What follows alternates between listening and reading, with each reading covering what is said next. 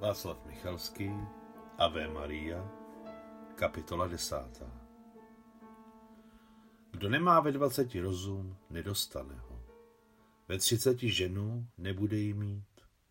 Ve čtyřiceti peníze nebude je mít.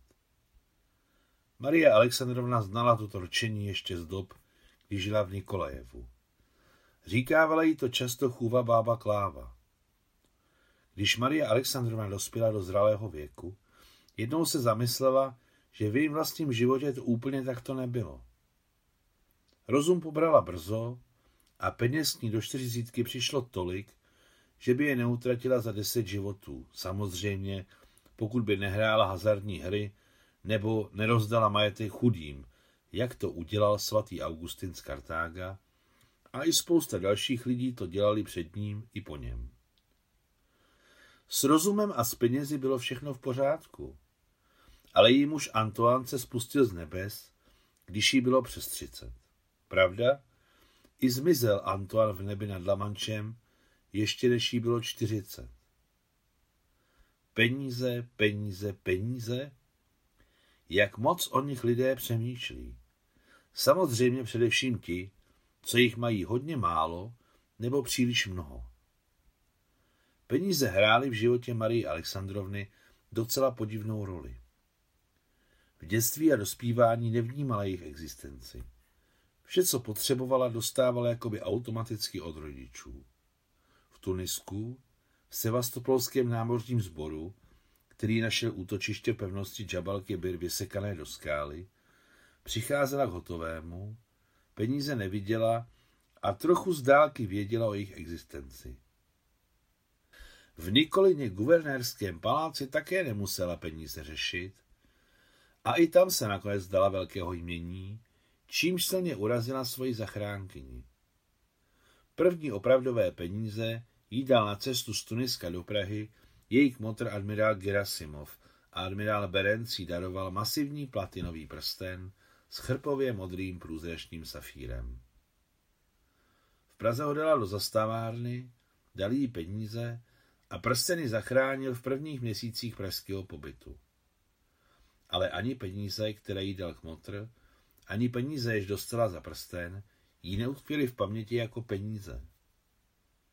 Své skutečně první peníze dostala za práci v myčce nádobí na Karlově univerzitě, kde dlouho do večera umývala hory špinavého nádobí, kde to nezničitelně páchlo přepáleným tukem, nakyslými mokrými hadry a spařenou špínou se smíchaným odérem nejprotivnějších zápachů. S jejím výjimečně jemným čichem jí bylo v míčce velmi těžko, ale ustála to. Vydržela do té doby, než si našla doučování, dokud se neobjevila hezká iduška a další žáci. V míčce jí prsty natekly od horké vody a na všech bříškách měla varhánky. Poté, co v myčce odpracovala první dva týdny, dali jí několik chrastících nových barevných papírků obdelníkového tvaru československé koruny. Tyto papírky, které dostala za těžkou práci, vešly do jeho podvědomí jako peníze. Potom ve Francii v továrně Renault jí dávali jiné papírky, francouzské. Vždycky ji překvapovalo, že obdelníkový barevný papírek je možné směnit třeba za boty nebo za salám. V bance pana Žaka zjistila, že první papírové peníze se objevily v Číně v 11. století a udrželi se 300 let. Poté nastal v Číně ekonomický úpadek, jak by řekli dnes, krize. Papírové peníze se přesunuly do Evropy a až v poslední čtvrtině 18. století doputovali do Ruska. Toto všechno Marie vyprávěl pan Žak, když jí zařídil exkurzi do nejsvětější svatyně do trezoru. Ta Maria poprvé a naposledy v životě uviděla takové množství balíčků s papírovými penězi, že je přestala vnímat jako peníze, ale jen jako obdělníkové barevné papírky, stlačené do balíčků se specifickým zápachem tiskařské barvy. Chceš-li mít velké peníze, nejlepší je pracovat s nimi jako ze zbožím. Řekl jí tehdy bankéř Samozřejmě je třeba mít rád peníze. Nestal jsem se prvním bankéřem Evropy pravděpodobně proto, že bych se k ním choval s humorem. A oni takový vztah sobě neodpouští. Je nezbytné milovat především samotné peníze a nikoli v ty požitky nebo majetek, který si za ně lze pořídit. Byl jsem v minulosti námořní důstojník a to mi brání milovat odaně peníze pro peníze. Vždy jsem chápal, že pokud je možné si nějaké potěšení od života koupit, například za 100 franků, pak dvakrát takové potěšení již není za 200, ale za 100 násobených stem, tedy 10 tisíc. A třikrát více není za 20 tisíc, ale 10 tisíc násobených 10 tisíci, čili za 100 milionů. Dálu začínají taková čísla, která nelze pokrýt všemi penězi světa. Tudíž možnosti peněz jsou zcela konečné a potom něco koupit nelze a něco nelze prodat. Berte to v potaz, Mary. Zakončil ironicky a otcovsky laskavě se dotkl svou teplou suchou dlaní její ruky. Děkuji, mesie Žaku.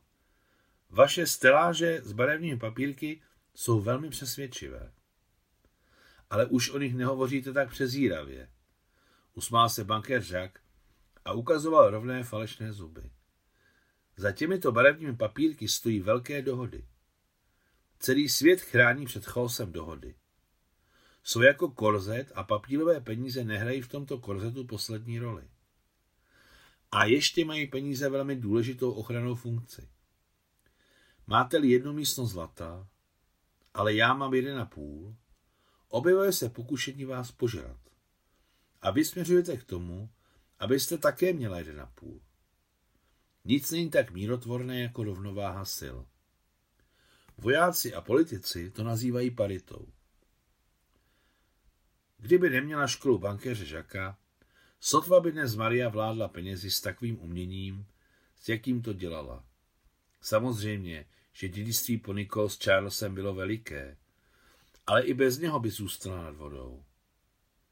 Během války vyrostl jí majetek mnohonásobně jak v severní Africe, tak ve Francii. Kromě toho zvládla koupit za babku mnoho nemovitostí, jejichž cena po válce rostla ne po dnech, ale po hodinách. Bůh vidí, že hodně pomáhala lidem, ale dělala to ve skrytu, jak to dělají opravdoví dobrodinci. Právě dokončovali univerzity její vojáčci z těch, co vyvezla z Francie do Tuniska a poté je přepravila do Ameriky nebo do Kanady, jako například tolika makitru. Ať si kdo chce, co chce říká, ale peníze umožňují spoustu věcí. S penězi jde spousta věcí lépe. Tak například právě Anet vzala a vytáhla z její železniční koleje, kterou měla asi nataženou na věky. Vytáhla, no a co? Ale byt Anet nechtěla. Důstojné děvče. A na pohled je taková prostinká. Dej Bůh, aby se stala lékařkou. A kdyby se jí narodilo dítě? Marie Alexandrovna přerušila své rozjímání. Třikrát pověrčivě zaklepala na dřevěné čelo postele, na které ležela u sebe v ložnici. Další fází přemýšlení o penězích by mohla být jen jedna. Pokud se narodí dítě, tak všechno, co získala, dostane nový smysl.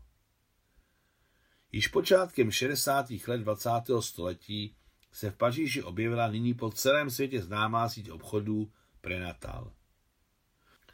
Tenkrát, když se Maria Alexandrovna začala zajímat o hračky, panenky, dudlíky a další předměty, které doprovázely narození dětí, všechnu dětskou výbavu bylo zpravidla možné koupit v oddělení galanterie velkých prodejen nebo v malinkých obchůdcích, kde prodávali všechno možné.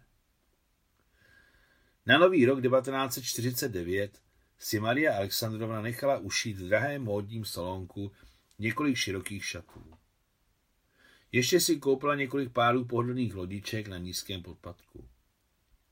Jednou za bílého dne jí málem naboural automobil v protisměru. Maria Alexandrovna přestala řídit a všude chodila pěšky. Nyní k Funtíkově radosti Chodili na dlouhé procházky do tulerejských zahrad. Pozorovali jejich krásu a minimálně ze stejnou radostí se těšili pohledem na chůvy, které vozili prcky bohatých rodičů ve zdobených různobarevných kočárcích. Vášnivě se jí chtělo koupit kočárek, ale věděla, že jsou věci, které nelze dělat předčasně. To je špatné znamení. Kočárek se Marie Alexandrovna rozhodla nekoupit, ale předtím, aby si zašla do obchodu prohlédnout panenky a měkké hračky, se nemohla udržet. Když si prolížila panenky, plišové zajíce, kočky a psy, přímo se jí zmocňovalo sladké chvění. Ty celá záříš, Máňo, poznamenala teta Nustia čistou ruštinou a v jejím hlase a úsměvu bylo tolik mateřské radosti, že ji Maria mimovolně objala a tiše si poplakala u ní na rameni. Další den se nakonec rozhodla jít k lékaři. Domnívala se, že to již trvá dostatečně dlouho a není na co čekat. Půjdu s tebou, řekla jí rozhodně Nusia. Proč? Je to potřeba. Je ti špatně? Ne, klidně pojď. Vděčně se usmála Maria. Autem nebo pěšky? zeptala se Nusia. Autem. Rozhodla Maria. Umíš řídit mé auto? Jak by ne? Podívala se teta Nusia. Občas ho jezdím tankovat a mít. Tak ber. Maria vzala z vázy, stojící na širokém parapetu v kuchyni, klíče od automobilu na přívěsku s malým jednohrbým stříbrným velbloudem. Auta měnila téměř každý rok, ale přívěsek zůstával starý, ještě předválečný tuniský. Venku bylo vlhko, zamračeno a lezavo. Slunce šlo přes oblaka tušit jen jako světlou skvrnu. Svítí, ale nehřeje.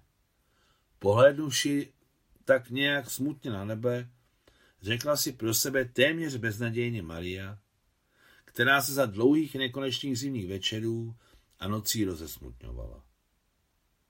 Teta Nusina seděla v autě a nemohla ji slyšet, jinak by jistě kladla odpor, melancholii a nevíře v sebe, které se náhle na Mariu nahrnuly. Ulice v té době byly téměř pusté a oni dojeli na místo za čtvrt hodiny. Dobře řídíš, jde ti to. Pochvala tetu Nusiu Maria, jejíž nálada se rychle změnila k dobrému. Tvoje škola, usmála se teta Nusia, i Aničku to naučím. Nyní chodí na doučování a i se brzy smívá, ale jak bude déle vidět, pustím se do toho. Ne, řekla Maria, dáme ji do autoškoly, nepotřebujeme samouky. Dobrá, souhlasila teta Nusia, vystupujíc z auta. U vchodu na kliniku se Maria obrátila. Co to je, Máňo? Chytila ji za rukáv drahého kabátu teta Nusia. Nechci, přijedeme jindy, padáme domů, řekla rychle Maria. Ne, Máňo, půjdem. Co to je? Jdeme. A teta Nuse je vzala za ruku a jako malou vedla do budovy. Jak tomu obvykle v drahých klinikách bývá, bylo v budově světlo, teplo, prostor a čisto a žádná vůně léků.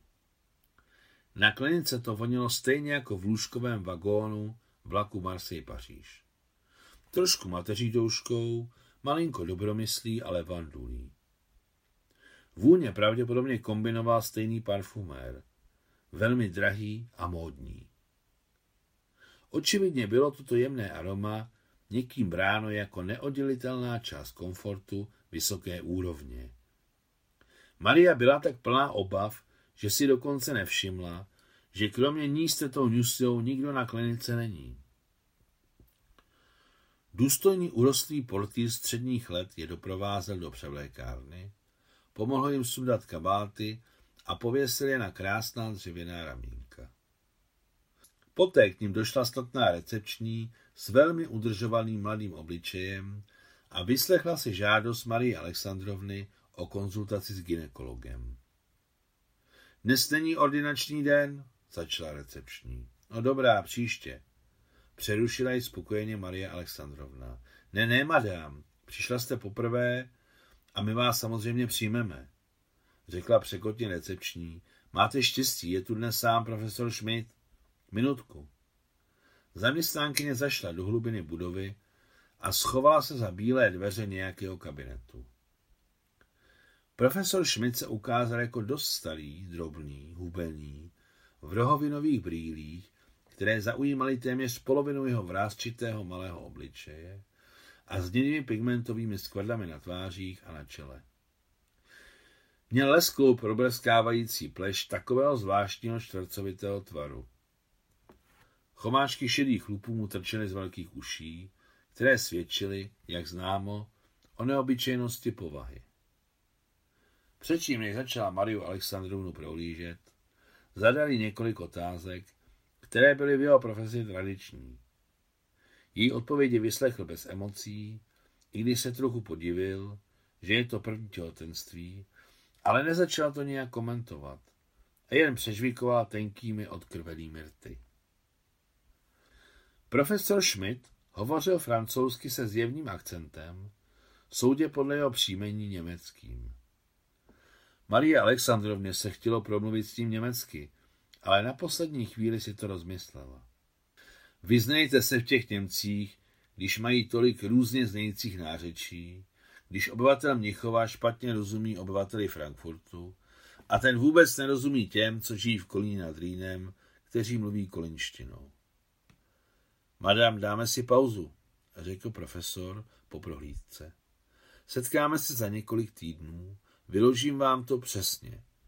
Šmitův hlas se naplnil přesvědčivou silou a Marie Alexandrovna najednou uviděla, že za tlustými skly brýlí měl velké hnědé mladé oči, ve kterých se zračil živý rozum. Bojíte se rodit? Ne, co myslíte, toužím potom. Ano, ano, ano, to je také varianta.